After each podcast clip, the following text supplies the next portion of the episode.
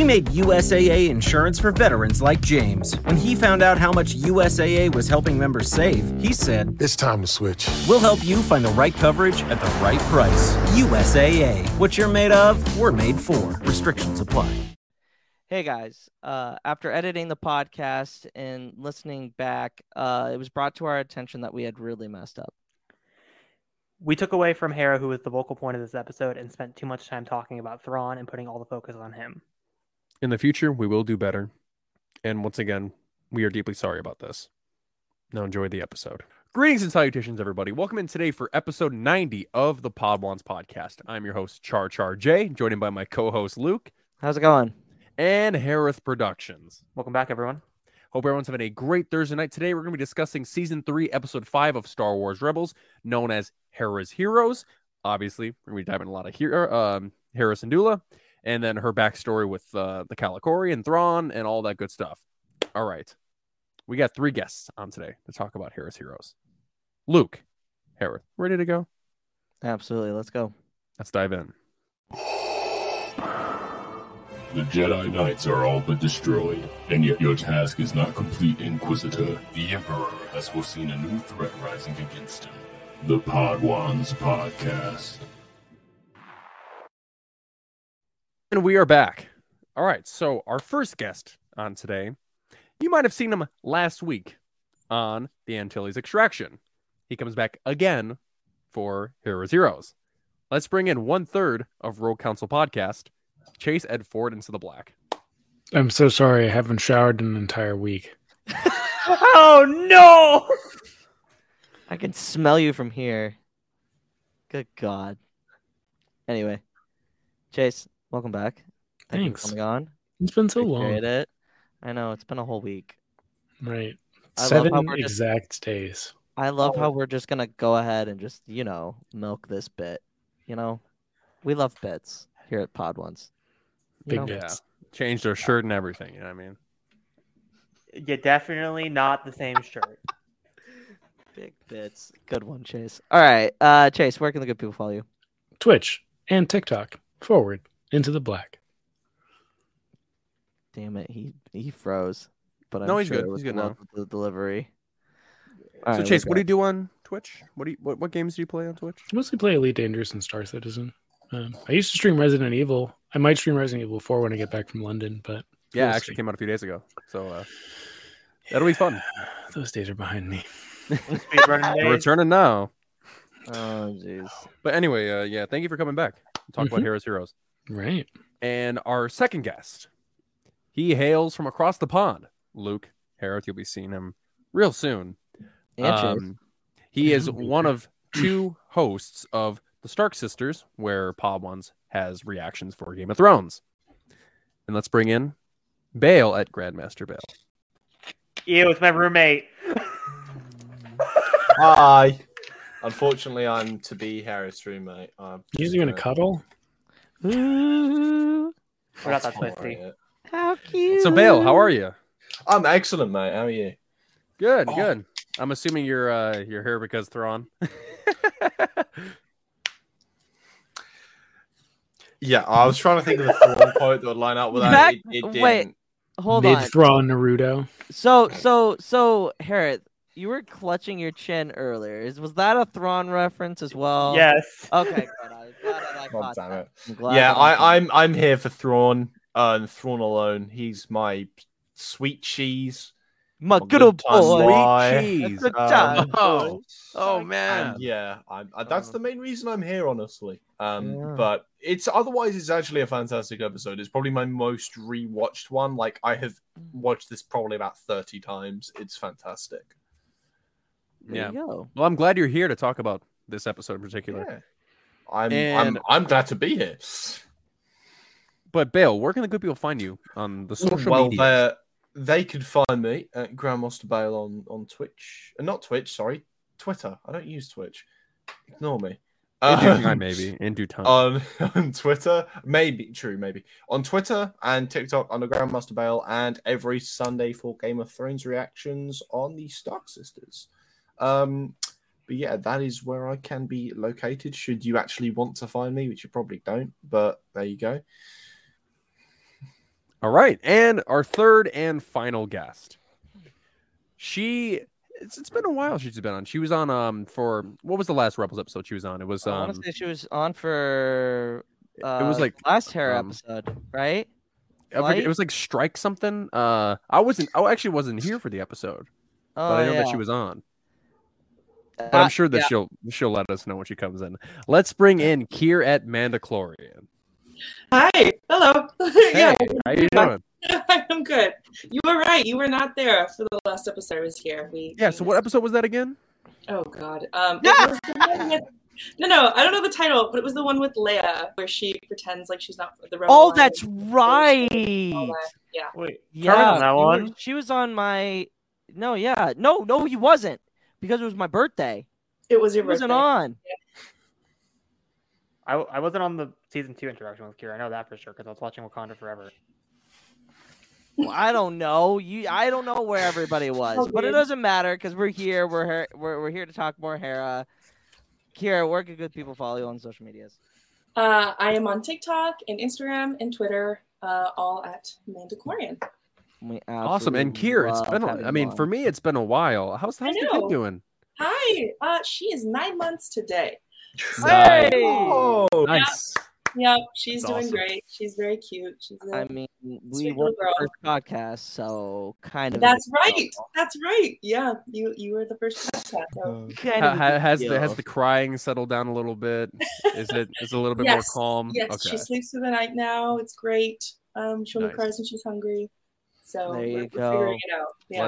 I'm glad that you had some time to come here to talk about a little bit of Hera Syndulla with us. Oh, yeah. No, of course. Anything to do with Hera. Are you kidding me? I'm there. I'm cosplaying her. We're bounding her at Celebration in a few days. So awesome. Yeah, excited. I love her. It's gonna be great. But let's get into the icebreaker question for this episode. So we get introduced to the Kalikori in this episode. My question is... And that's what it looks like. And that's what it looks like. Hell yeah. Like. So if you had a version of a Kalikori, what material would you use and what would it look like? That's a good question. Banging question. I'd use it's got to vary. You can't all have it one material. That's dull, right? I'd have a bit of Beskar in there, a bit of chromium, a bit of Durasteel. There's what's the name? It's the material that Rose has on her. Hazy and Smelt. That's the one. I'll have some of that in there. I'll mix it up for each member because everyone's unique. It tells a better story. Tells a better narrative. And obviously mine will be made of Beskar because I'm obviously the coolest. But yeah, I'll go with that. Farthest from the truth. My God. Oh, yeah. No, I believe Bill. That is the truth. Thank you, Jar. I love you, man. I love you. So would it look like a Kalikori? Like it doesn't have to look like a Kalikori. I guess if you can make it into, but have the significance of the Kalikori, like the telling of the whole family thing. It doesn't have to be a Kalikori. If it wants to be a Kalikori, go for it. But if you wanted to do something like a little bit a spin on it, be interesting. Kind of like how Mandos do their sigils and stuff. See, I would just make mine out of a Japor snippet. Just a really big one. True. That's a lot of good fortune, man. Oh, my God. Anyway. I guess that works. You only give them to angels. Right, myself. Well, oh, God. All right. Well, I'm kidding. Reference. I'm the farthest thing from an angel. No, that's true. Man. Kier? Like Bale, I think I'd make mine, every person should be, a different, whatever, it makes me think of them or whatever. But if I'm being honest, it would just be a bunch of, crystal and hippie shit. I have crystals. Let's go. They're, literally all over everywhere. You got kunzite. You got lapis. You got all. Oh, yeah. Literally, right here, lapis. She's just make a fiber crystal. Almost like a crystal tree. Yeah, exactly.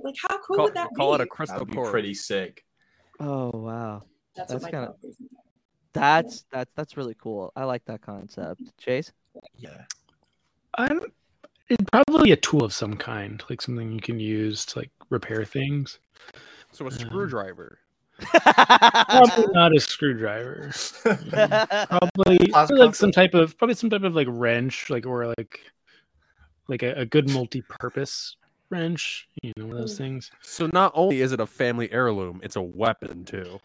Oh. Anything's a weapon if you improvise, right? But yeah, something that like it would be an heirloom that's like always been used. Probably something like Beskar that's not something that's not going to wear down over years of use and stuff like that. So that's probably what I would have. Nice, solid choice. Interesting. Aerith? Well, mine would probably be gold, like the High Republic Jedi, and each one's a master and apprentice relationship, and it's both their depictions of the Force. So it'd be like obviously, like let's go with the High Republic example of Bell and Lowen. It would be like fire and orange, and that would be like their logo, and they would go down, and it would be each their depictions of how they view the Force, and it just goes all the way down into the prequel era.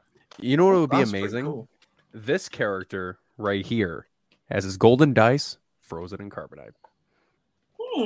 You can't say that doesn't fit. It does. Yeah. It does. Han Solo, his golden dice, frozen in carbonite. It tracks. It tracks. Yeah, no. I would take a bark from like the trees of Kashyyyk, and I would form it into something like a Kalikori, maybe not specifically. But I would also maybe I would make a shrine. I don't know. They're kind of going with the shrine, and then do different depictions of each family member and like what they represent, like to me. And then put like what would I represent on it? You're down over on the other side. Don't worry. Better be right in front, Luke. Yeah. Well, we all know who's down right in front. Me, Chase, obviously. Yeah, yes. You know it, babe. My God, my life would never be the same without you. No, it wouldn't. Luke's singing Jesse McCartney over here when he sees Chase. I don't want another pretty face. I don't want just anyone. I want you and your beautiful soul. Oh, God, you are a terrible singer. Jesus. My God. I know, Luke, that thought's actually put like an idea in my head of like having a big trunk of wood and then carving like spirals and having like a statue on it and have it like spiral up. Yeah. That'd be really sick. That's kind of what I was thinking. But I mean, obviously I love Kashyyyk and I want that. I love Kashyyyk. I remember when we did our Fallen Order stream, you're like, the best planet is Kashyyyk. And you were just trying to impress that, even though it is the worst. Oh, it's not the worst planet. Thank you. In Fallen Order, it's pretty, but on Fallen Order, it's slowed down for me. It's the bird that sells it, okay, bro? I'm taking that bird versus any. The bird does sell. I would take that bird over anything in the Star Wars universe. Yes, that fucker's huge. Giant, I love that thing. I love it. The beautiful helmet it wears. Dude, just put Beskar on. I honestly, I'd take it over a Mythosaur. Like everything can't have Beskar. Yeah. Dude, a native bird on Kashyyyk just flying around with a giant Beskar helmet. Yeah, I don't imagine that'll be at all attractive to bounty hunters. No, that thing would probably be dead within a week. That's the side. Hey, we don't talk about killing the bird. Yeah. Okay. Luke, you can give it a gold helmet, give it an Electrum helmet. My character does in D&D does have like a dragon scale gold armor now, which is cool. Why am I not surprised, Luke? So cool. Yeah, we'll talk about it later. But we are going to now talk about the story of Hera's Heroes.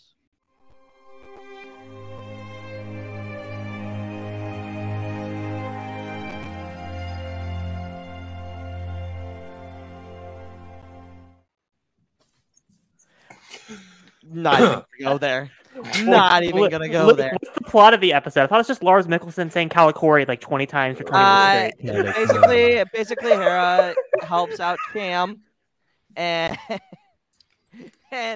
come to find out, the Imperials are getting smarter, aka Thrawn's there. And Cham needs some help. Apparently, the Imperials have taken over Hera's home. We see a lot of background and story building. It builds on the last episode that we saw Cham in and Hera in. They end up doing quite a bit of damage. Hera and Ezra go into the home, and Hera's main focus is this Kalikori, which is to the Twi'lek people is the embodiment of like our family trees. Like, it means a lot to each character, and like it we get this the mention of her brother, I believe, in this episode. No, right? It's season 4. Or is that season 4? No, it's in this episode. I watched it before. I'm pretty sure. I'm 90% sure we get a mention of the brother. It's the most wonderful time of the year, Christmas. And what better way to get into the holiday spirit than with a Minky Couture blanket? Whether you're gathered around the tree with loved ones, roasting marshmallows by the fire, or just looking for a cozy way to stay warm on a chilly night, Minky blankets are the perfect addition to your Christmas festivities. With a wide range of festive designs and colors, you can find the perfect blanket to match your holiday decor or gift to your loved ones. So this Christmas, make your holiday even cozier with a Minky Couture blanket. Head to minkycouture.com now and find your perfect blanket, just in time for the holiday. Happy holidays from Minky Couture. Or maybe that is in season 4. I thought it's in Jedi Knight or the episode 4 Jedi Knight when Thrawn's torturing her and he's like, "You had a brother." Oh, that's what it was.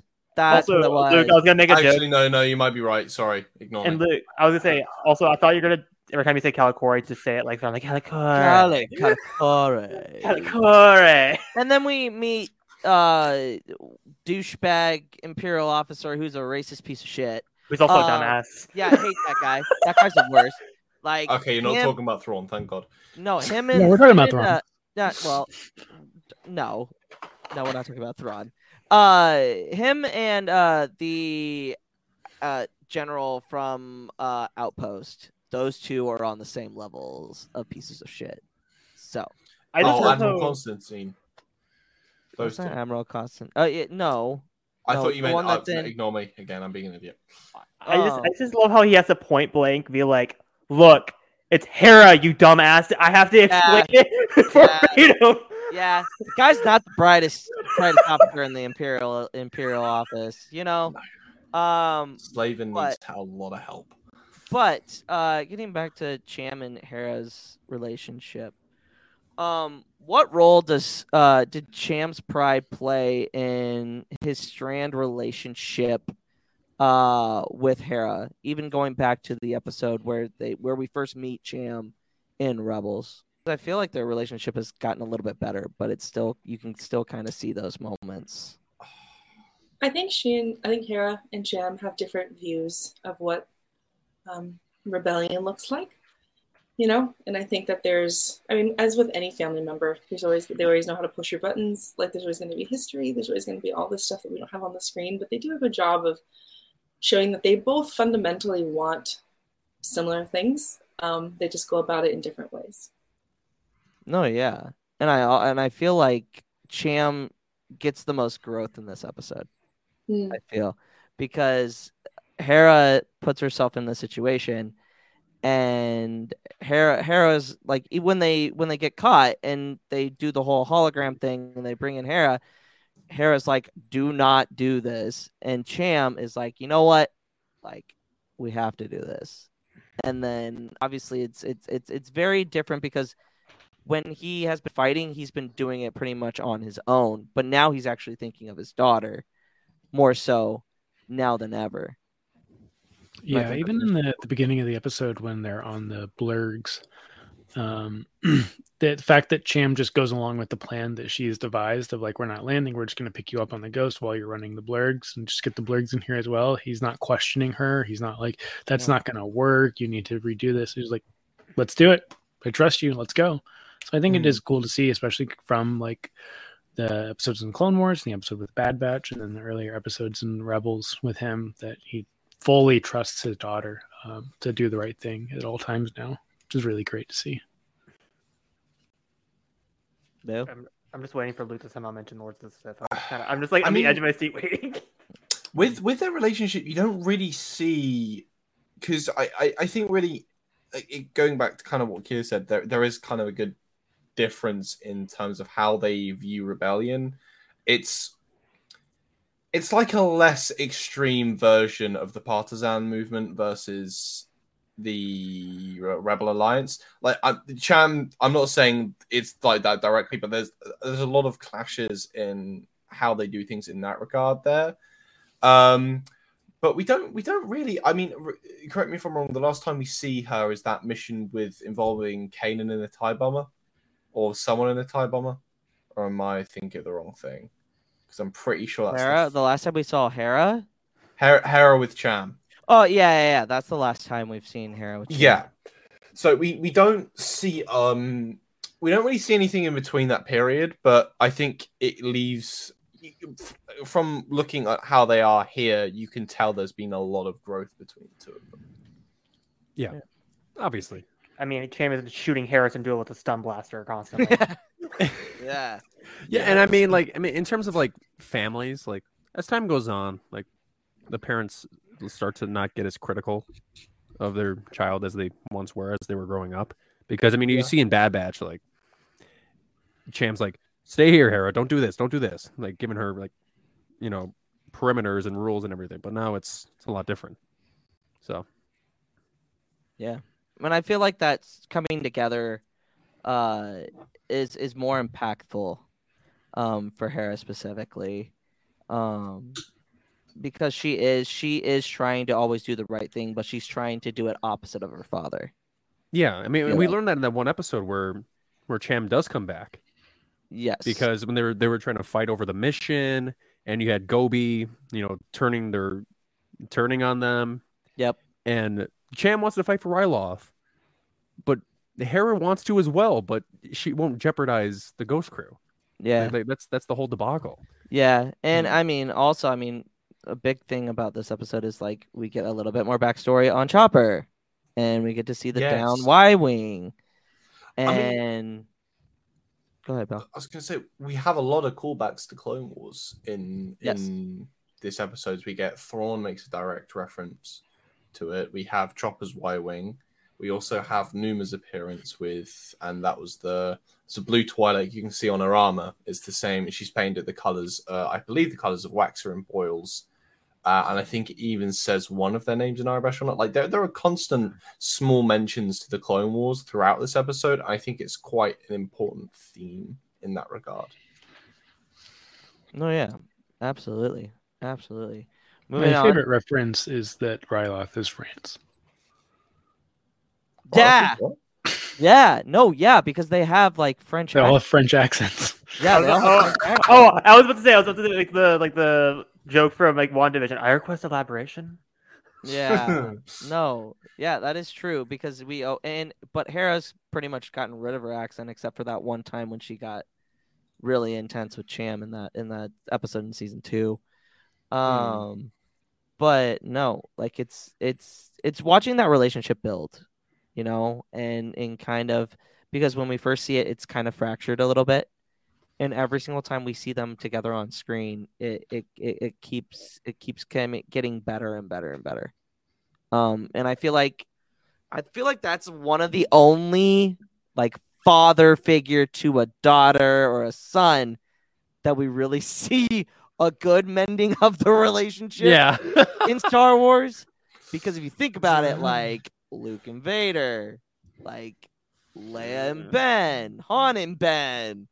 Like, if there is one with a good relationship, they've probably been killed in about 10 minutes of showing that good relationship. Because I guess that's the same kind of thing with Jyn and Galen. Saw, because she screams at Saw about how she left him with a blaster at 16. Yeah, so it's nice to see that a father figure is able to mend things with their child and not have it be too traumatic or be at the last second of dying for it to really killing herself. Yeah.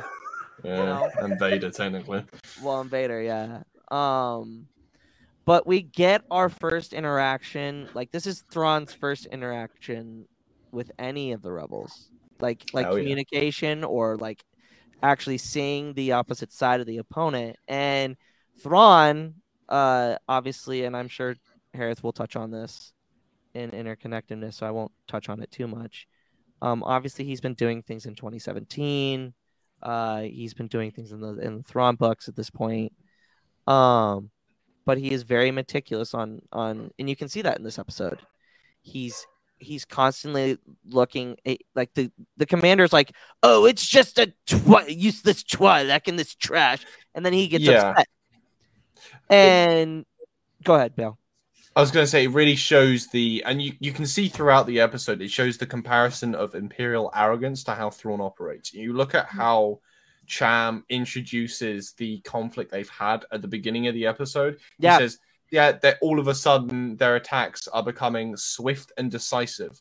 Thrawn. You look at Slavin's treatment of Hera, like, go back to the kitchen, she's not worth anything. She's just a slave. Don't give her any parent attention. And then the second she starts talking, you hold your and then you look at Thrawn, who's calm, decisive, and can look at her and see that something's not right. It's a real contrast. Even at the end of the episode, they completely fumble the bag, and because Thrawn's not directly involved. It's a very good comparison of why the Empire on this kind of level is just terrible. Yeah. I also feel like Thrawn noticed that something was wrong, not necessarily because of Hera. I feel like Hera would have gotten away with it, but Ezra was in a scout trooper outfit, and I feel like scout troopers are not normally guards in Imperial. No. Like Thrawn clearly is going to look and be like, something's up. You know what I mean? So I like to blame Ezra for them being instead of Hera. Always blame Ezra. Yeah, I mean, it's on brand. Yeah. Always blame Ezra. I wish Carter was here to not defend himself. Even Carter, the biggest Ezra stan, would admit that Ezra fucked up on this one. And also you also have to remember who they're dealing with. Thrawn is by far the most intelligent Imperial besides Tarkin. No, he's better. I think Tarkin isn't. Tarkin's not that intelligent.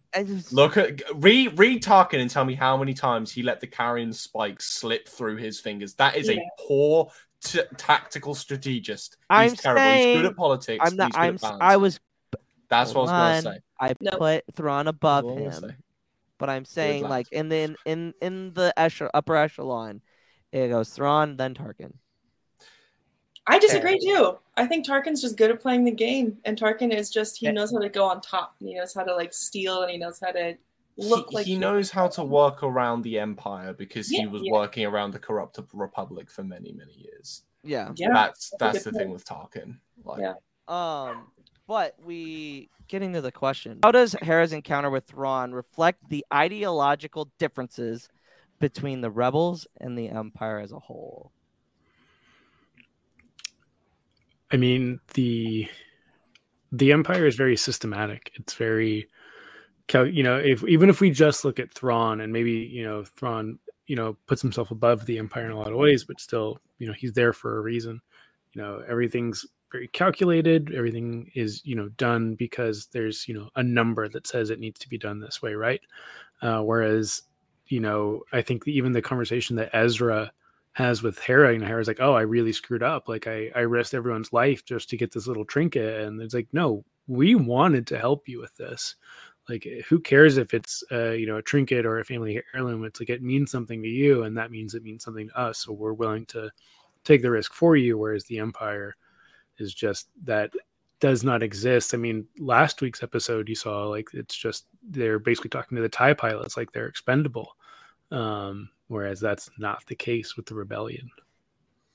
You can also see a lot of ignorance in regard to the treatment of the Kalikori by anyone pretty much but Thrawn, because again, Slavin regards to it as trinket. Now, Believe me, I would have thought if you're doing an invasion of a planet, you're stealing someone's home, you would know if you're a good, like, you should, you know, it shows just a complete disregard. And it also links into the Empire's entire thing just against any aliens, which was kind of baked in after the separatist regime fell. Hell, even that can be brought into it. It's, yeah. The differences are stark and mostly viewable in this episode. Here. Oh, sorry. Were you waiting for me? I'm sorry. No, you're fine. I didn't find anything additional to say that hasn't been said. Sorry. No. No, you're fine. No, you're all good. I think it is interesting, though, because, like, you see Thrawn, and you see throughout this episode, he kind of respects what the rebels are doing. Not to the point where he's like, he agrees with them, but he sees them as worthy adversaries is a better way of saying it. You see him at the end because he says, leave them, they've earned their victory for today. Like, that. I think it's something along those lines. Granted, his goal is tracking their base eventually, but he does have that respect for his enemies as well, which is really what separates Thrawn as a character from a lot. Well, from any Imperial. Any Imperial does not respect their enemy. They just want to crush them. Like, Palpatine, Tarkin, any Imperial, like, it's never even, like, seen that they even think of anything above. They everything is below them. It's a very interesting viewpoint. I'm gonna make the relation. It's how Thrawn views the rebels is how his relationship with Thras is in Lesser Evil. He views it as a game of chess, essentially. He's playing a game of chess with his enemy. And he's like, you know what? You got me at a checkmate. You won. You can go. Have fun. Yeah. I mean, that's really true.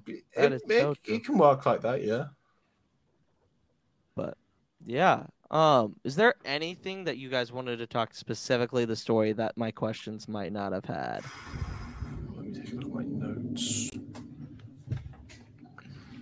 In the story, not particularly. It's more just following on the themes of the Empire and how just completely scuffed it is. But other than that, I would only really say that Thrawn's characterization in this was pretty spot on. The only thing that I find interesting is his appreciation and respect for art, but not necessarily like respect for its owner.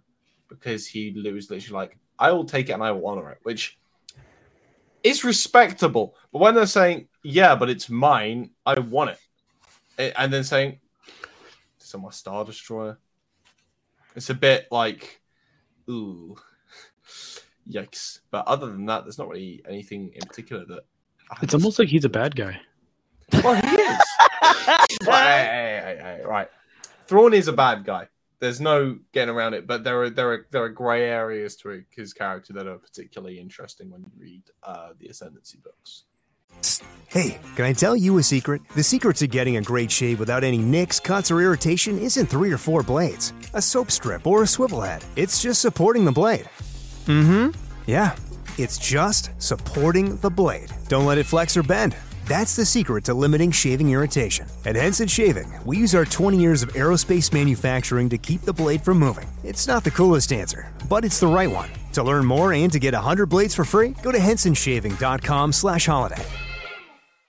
Looking to make your holiday gifts more extraordinary? There's one place you need to go, Paper Source. Paper Source's gift wrap collection includes hand-illustrated designs, stone paper, sustainable handmade fine papers, and even pine-scented wrap. Don't want to do any wrapping? Paper Source has easy solutions with their pre-wrap gift boxes and bags, or you can leave it to the professionals with their in-store wrapping service. Give yourself time back and wrap up your holidays with something extraordinary. Visit papersource.com or stop by a Paper Source near you today.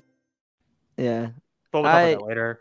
Yeah, we'll definitely touch on that later. But he's a complex beast. Yeah, beast is stretching it. Individual.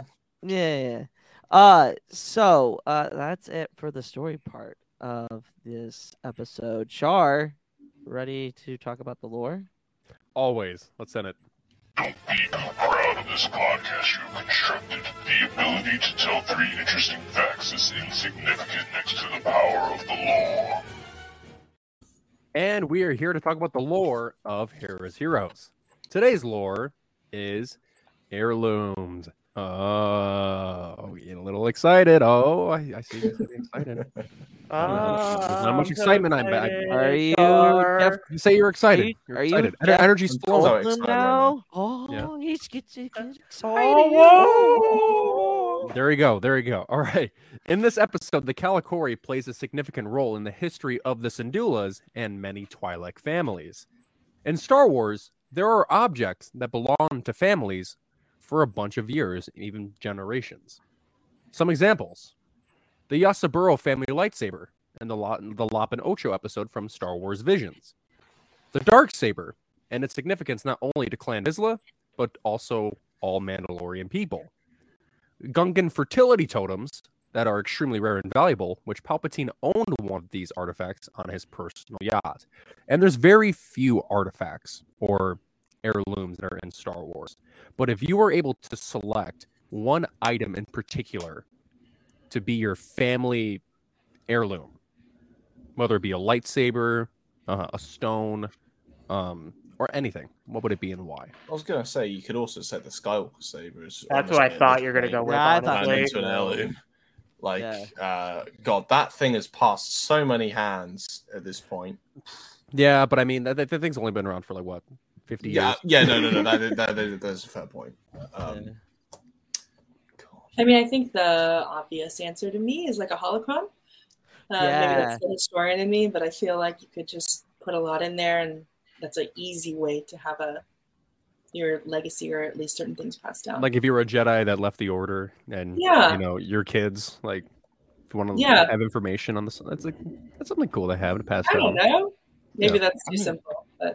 No, I mean, especially, it depends. We don't really know exactly much about how holocrons work, but I imagine it almost as like a diary. Like, you can pass it down. That's your family legacy you can store in that thing. Like a vlog. Yeah. Yeah. It's just a TikTok page titled Mandaklorian. That's what it is. Yeah. I'd honestly go with the ship. Oh, I love like that's a good one because that's a home, right? If it's the correct model, I've seen Chase's very good critiques on living in ships and Souls in the Order. I do want to see the bedrooms. We're on your walls. Yeah, I think honestly they must sleep in chairs, but like a good size like small Corellian ship. Like something similar to maybe Luthen's or even the Falcon, something kind of like something that's nice to pass down. You don't want to be running down a spice freighter. I say spice freighter after I've just said the Falcon, hypocritical a bit, but you can pass that down. And I mean, ships in Star Wars, as far as I'm aware, they don't really have much in regards to advancements like. Hyperspace has been around for like a while. It was just like the whole laning process. Yeah. Like that thing will last. And you can even like incorporate things to like tallies on the wall, certain section of the ship where you can, contain a specific part of each member's legacy. That it'd be interesting, honestly. But I honestly think a ship. Which ship? Don't make me choose. But yeah, ship in general. Hell yeah. Che. Yeah, I mean, I was probably going to lean towards a ship as well. My main concern was actually the obsolescence of it.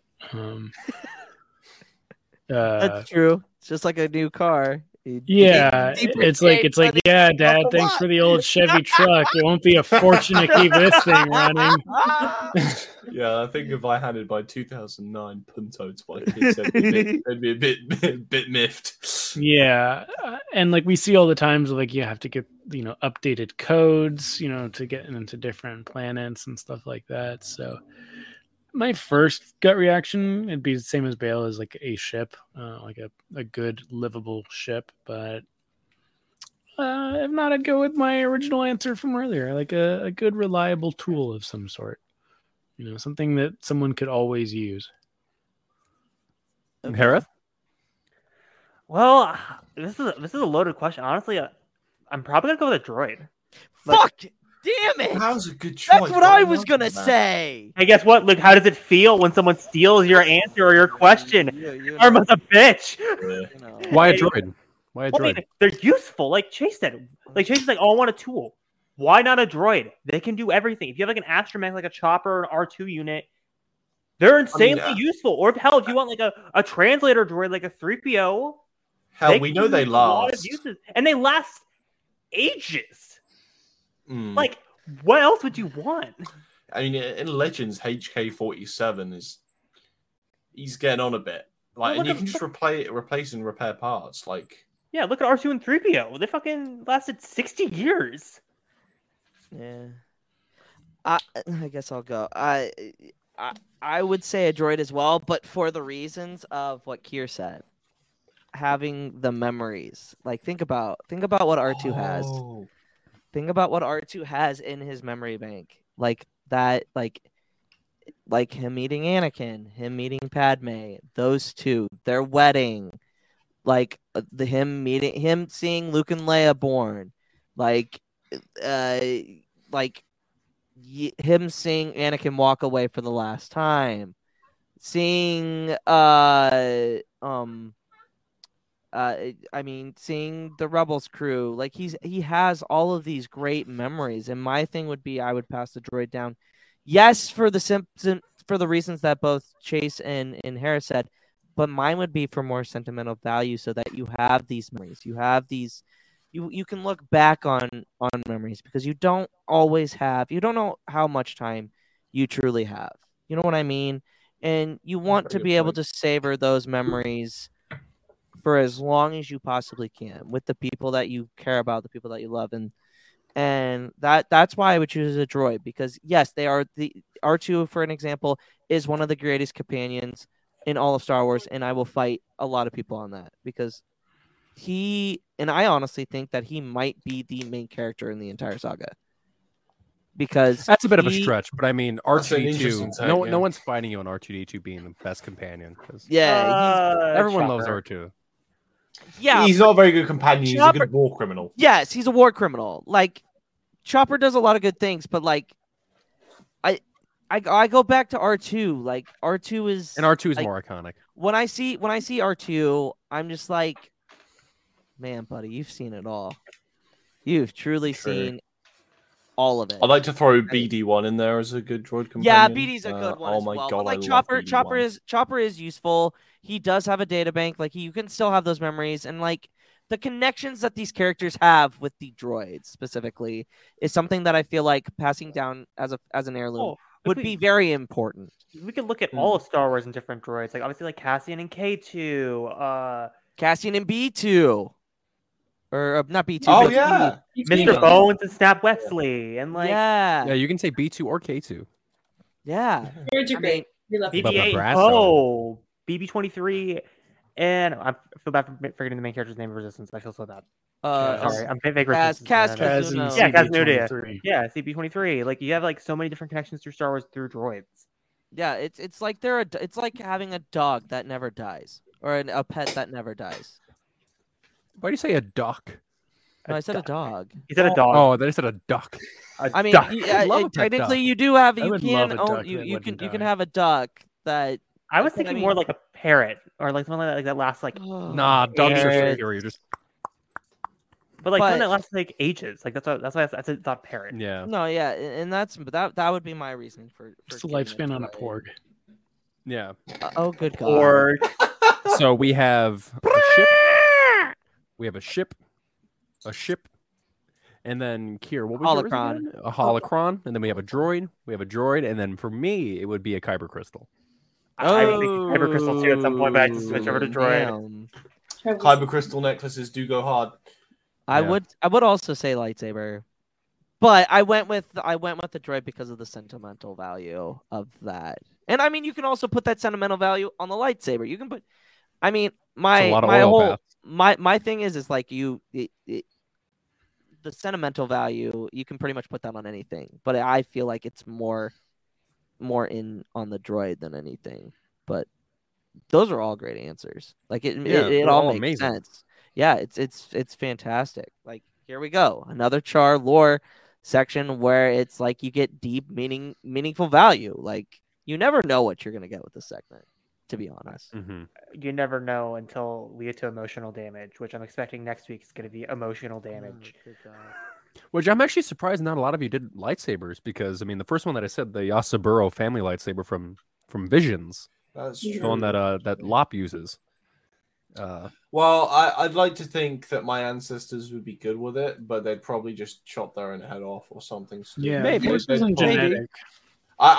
don't quite know how I'd feel if I just watched my son accidentally chop his hand off with it. I'll be like, don't bring out the bagpipes. That's the family one. I mean, Bale, I'm surprised you didn't say lightsaber, because with how much you talk about like Game of Thrones swords and like the family history of swords getting passed up. So I thought you would go lightsaber because of its meaning of like getting handed down from person to person to person. A sword and a lightsaber feel different to me. I don't know. Because lightsabers break a lot. Swords don't really. They get dull. Well, they can, yeah, but they can still. They're still there, and they're still semi-functional. I don't know. Depends on the kind of metal you're going with. Yeah. If it's a fictional one, they can never lose their edge or. You mean a lightsaber? Or, I mean, it could be... No, because if the emitter breaks, it's busted. Bale, you have to... Because Palpatine's lightsaber is made out of frick alloy, which literally you can't break that with a lightsaber. Can you not? The material is so... Yeah, it's basically another... Is that a canon thing or a Legends thing? It's canon. Yeah, frick alloy. Is it? Oh, I didn't know. It's a very rare material. Or, so like Beskar, then, in that respect. In the sense... Yeah, or the Darksaber is the obvious answer. It literally is made of Beskar, yeah. Yeah, but no, I those are all really good answers. All really good answers. Char. Yep, and that's it. And are you gonna segue? Let's dive into the interconnectedness of Hera's Heroes. In my experience, there's no such thing. Luck. All right, we know we're here. We're driving this back home to where we belong, where we were 20 minutes ago, to the discussion that we all been waiting for, and Bale kind of hit on a little bit, and I felt a little bit sad. But anyway, we'll hit it anyway. So, how does Grand Admiral Thrawn's use of art to gain insight into different cultures to defeat his enemies align with his portrayal by Timothy Zahn in both canon trilogies? You can either talk about his depiction in the current Rebels trilogy with Thrawn, Thrawn Alliances, and Thrawn Treason, or you can hit the Ascendancy trilogy with Chaos Rising, Greater Good, and Lesser Evil. This is probably the best depiction of Thrawn there is in Star Wars, because, and whilst he certainly there are certain points where he feels to be portrayed just as the antagonist, as the villain, not an antagonist, because it depends how you look at Thrawn. But I think in this episode was really true to his writing in source material by Timothy Zahn. I think in both the Ascendancy trilogy and the canon trilogy. Chase? Yeah, I mean, I've only read the first, the Heir to the Empire trilogy and the first canon trilogy. But yeah, I mean, I think just the way they depict him in this episode, obviously with Kalikori, but even just the great moment of when Slavin is still trying to yell, and he just without even looking, is my apologies, and then continues on with what he was saying. It was just he definitely believes himself to be a cut above the Empire, and I think really does look down on most of the Empire, and wants that to come across to someone like Hera, someone who he does value, even from a tactical point of view. So yeah, I do like this episode because of that. It's pretty great. Here? Yeah, they both of Chase and Bale said that really well. It feels more like the Thrawn from the books. It's hard to. There's so much of Thrawn in the books that isn't in TV or the movies, obviously. And so it's hard to convey the complexities of such a layered character. especially in the movies, because it's a lot of like, this guy's a good guy, this guy's a bad guy. Mm-hmm. And Thrawn is both and neither. And so it's difficult to portray that in like less than 30 minutes in an episode, right? Right. But with what we've got, it feels more in line than some other Thrawn instances we see throughout Rebels.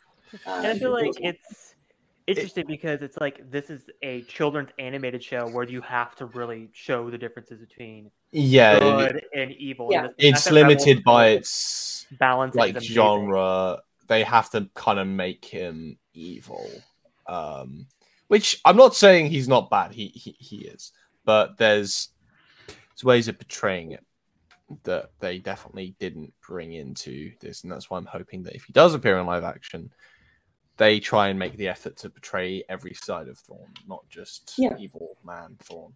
Yeah, which is hilarious because I wrote this question like a week ago, but now actually it's relevant again because Twitter was talking about it all day today. Looking to make your holiday gifts more extraordinary? There's one place you need to go. Paper Source. Paper Source's gift wrap collection includes hand-illustrated designs, stone paper, sustainable handmade fine papers, and even pine-scented wrap. Don't want to do any wrapping? Paper Source has easy solutions with their pre-wrap gift boxes and bags. Or you can leave it to the professionals with their in-store wrapping service. Give yourself time back and wrap up your holidays with something extraordinary. Visit papersource.com or stop by a Paper Source near you today. Wake up at Holiday Inn Express to a can't-miss breakfast that's free with every stay. Count on all the hot, fresh coffee you need and an incredible breakfast buffet that has something for everyone, like eggs, cinnamon rolls, and even hot, fresh pancakes with all the toppings you crave. Next time, do yourself a favor and stay at a Holiday Inn Express with a can't-miss breakfast that's free with every stay. So, when you wake up at Holiday Inn Express, you'll wake up happy, a part of IHG Hotels and Resorts. Oh, people feel very strongly about Thrawn, right? Like, and he's one of those characters that's very easily controversial, especially if you haven't read the books. You know, you see a very different person. So, exactly. But like, also, like, here's the thing: while we're talking about the chess Twitter stuff, dating one of the biggest Thrawn fans is a blessing and a curse. I have learned a lot about this character and come to respect, because I honestly, Thrawn doesn't really move the needle for me, but seeing like V's excitement, seeing Alanis's excitement, seeing Bale and Hera's excitement, like seeing all these people's excitement about Thrawn is awesome, because he is a character that has been beloved in the fandom for over 20 years.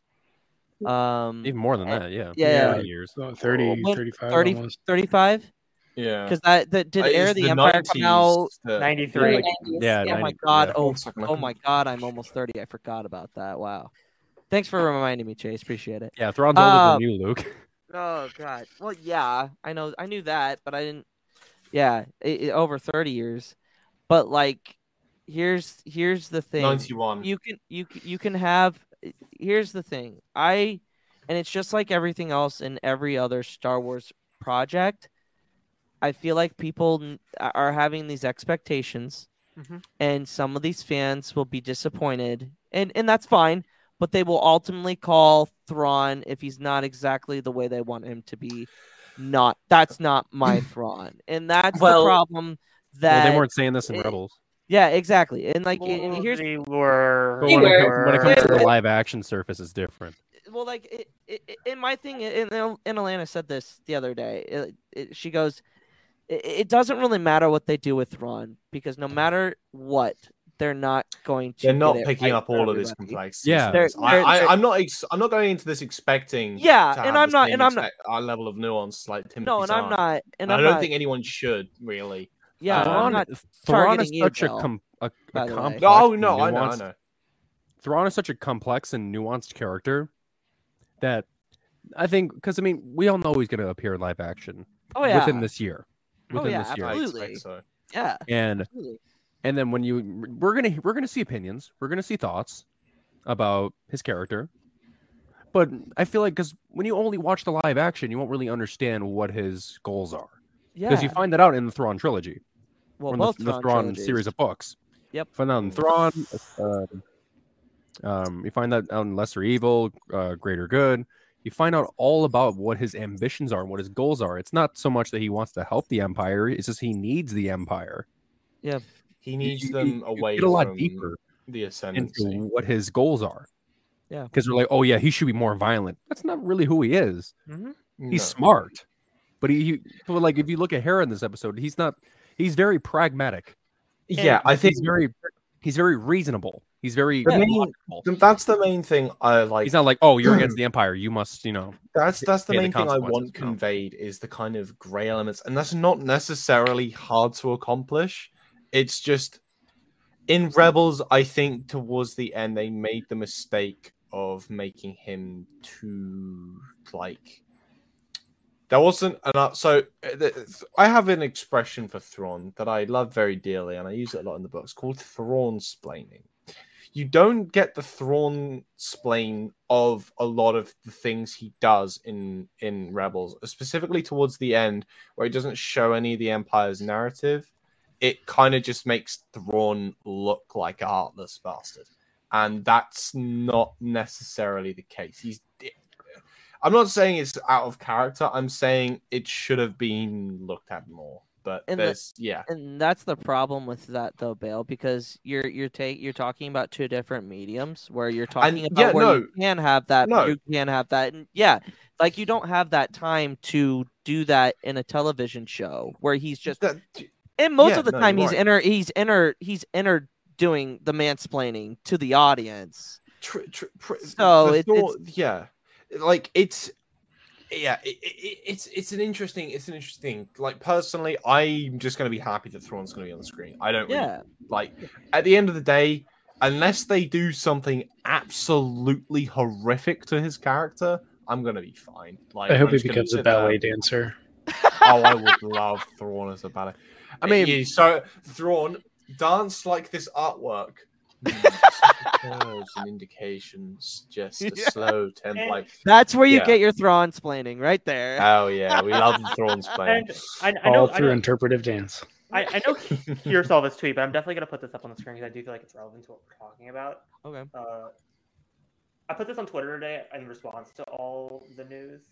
I said, I've been saying this for a while. I bet money it's not gonna make any sense in Ahsoka. Then a year from Thrawn's story being finished, we will get a book. That's all about Thrawn and Ezra during those 9 years that we're missing out to fill those gaps for what he's doing and what his motivations are. And I mean, Tizan has talked about writing Ezra and Thrawn's story. He said he wants to. I want him to get some more books in with Thrawn because I honestly, whilst a lot of people are saying he's going to appear, I don't think he's going to be appearing a lot. I think we're going to get a couple of kind of like Boba Fett and the Mandalorian. Kind of level, like we're gonna get him a couple times. I don't think we're gonna get him much detail. He's gonna be a big player in Ahsoka. Well, so was Moff Gideon, but we only actually look at how much screen time we got for Moff Gideon.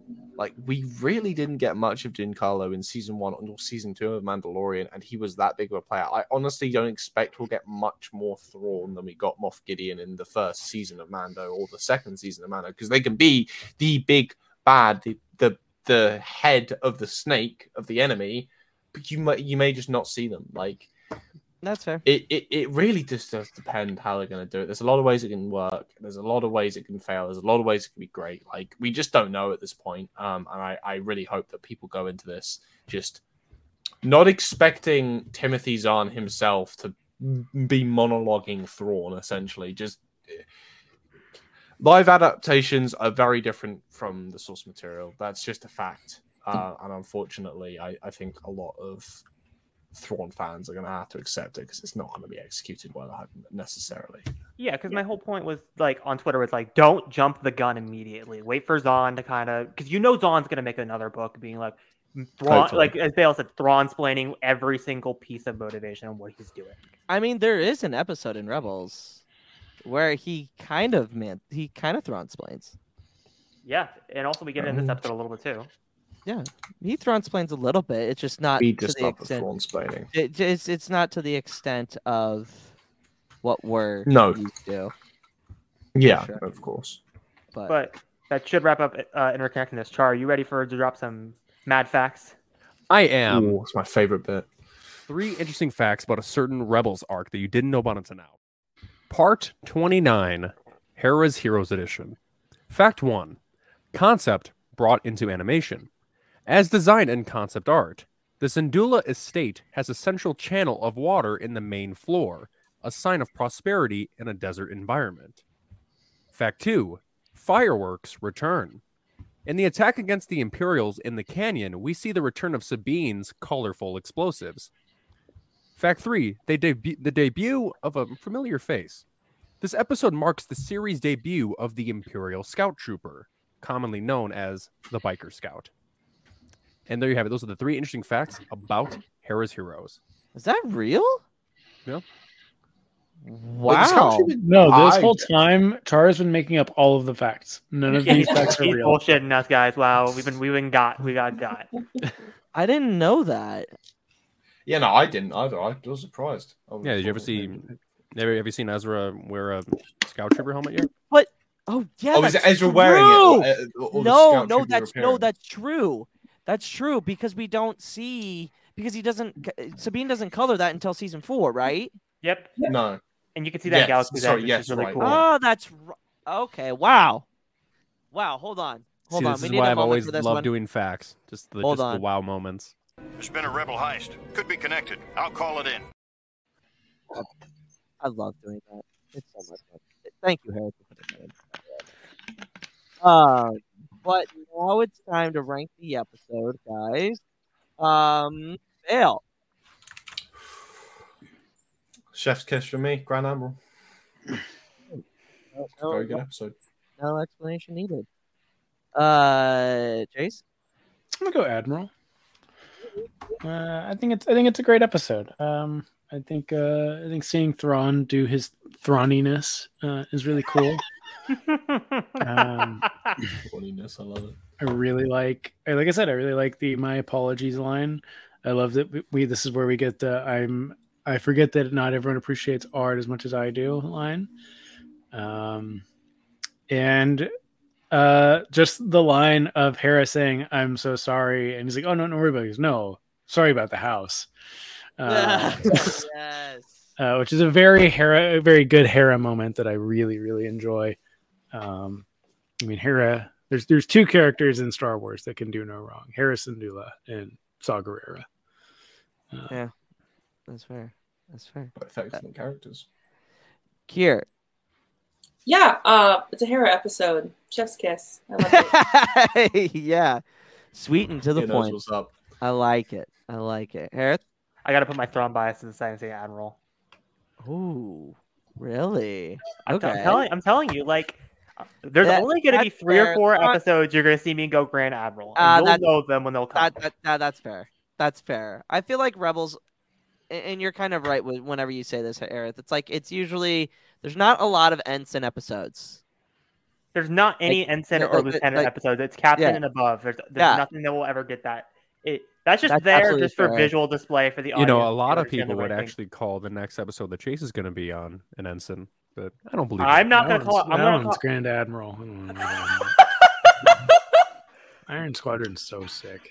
Oh my god, gotta love it though. It is. Yeah. It does a lot. But we'll talk about that when we get to it. Chart. I'm gonna give it an Admiral.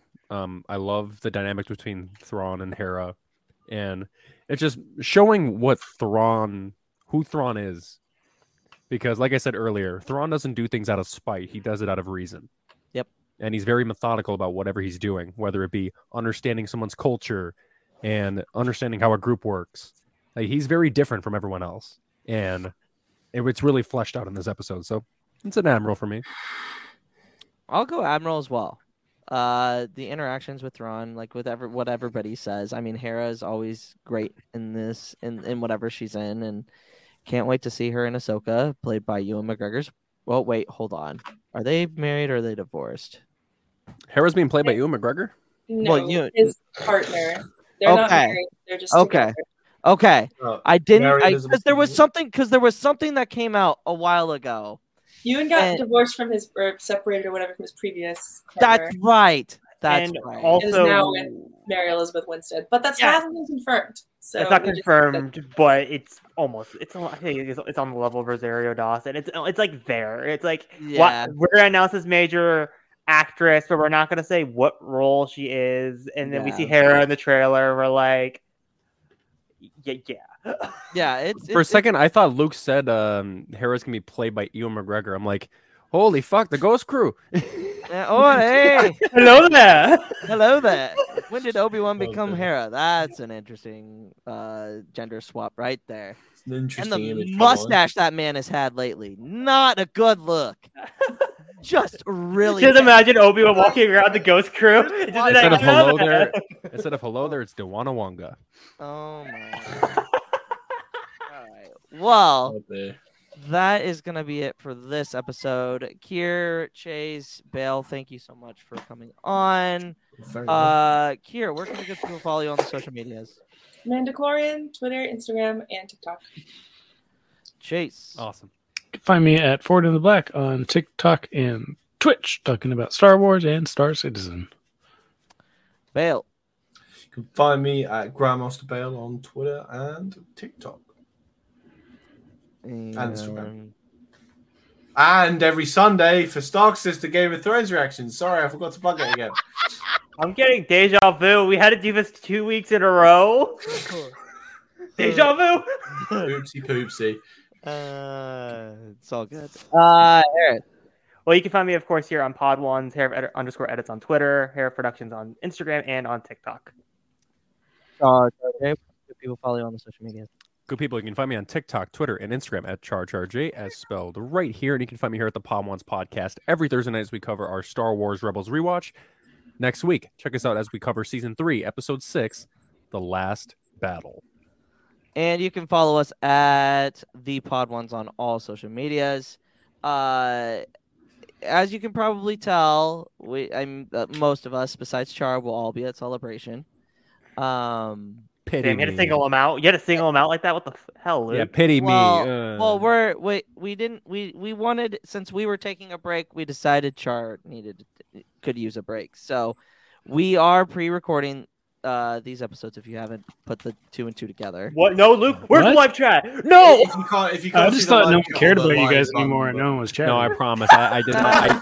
I'm wearing the same shirt for 2 weeks straight. I promise. So you filthy animal. Yeah. So reactions, you'll be missing me and Harith. I'll be there with a party of people watching Mando. Yes. Char will be in charge of Mando, and I'm scared to see what I open the project file and see. It will be quite interesting. You'll see something, I promise you. But we appreciate everybody. Unprecedented energy. Oh, good God. All right. Well, that's the moment we cut this off. Thank you, everybody, for supporting us. We really appreciate it. But that's going to be it. May the Force be with you. Always. They will be the Here in Key West, we were out before it was in. In this open and inclusive paradise, you can be yourself, make new friends, and savor our live and let live vibe. With LGBTQ+ friendly accommodations, our legendary nightlife, and year-round activities and events, it's always a good time to come as you are. Key West, close to perfect, far from normal. Israel is 5,690 miles away from the U.S., 11 hours by plane. Hate travels faster. In a comment, in a post, in a second. Jewish hate is up 388% in the U.S. Black hate, Muslim hate, and Asian hate are up too. When one hate rises, they all do. Let's stand up to all hate together. Share and wear the blue square from StandUpToJewishHate.org.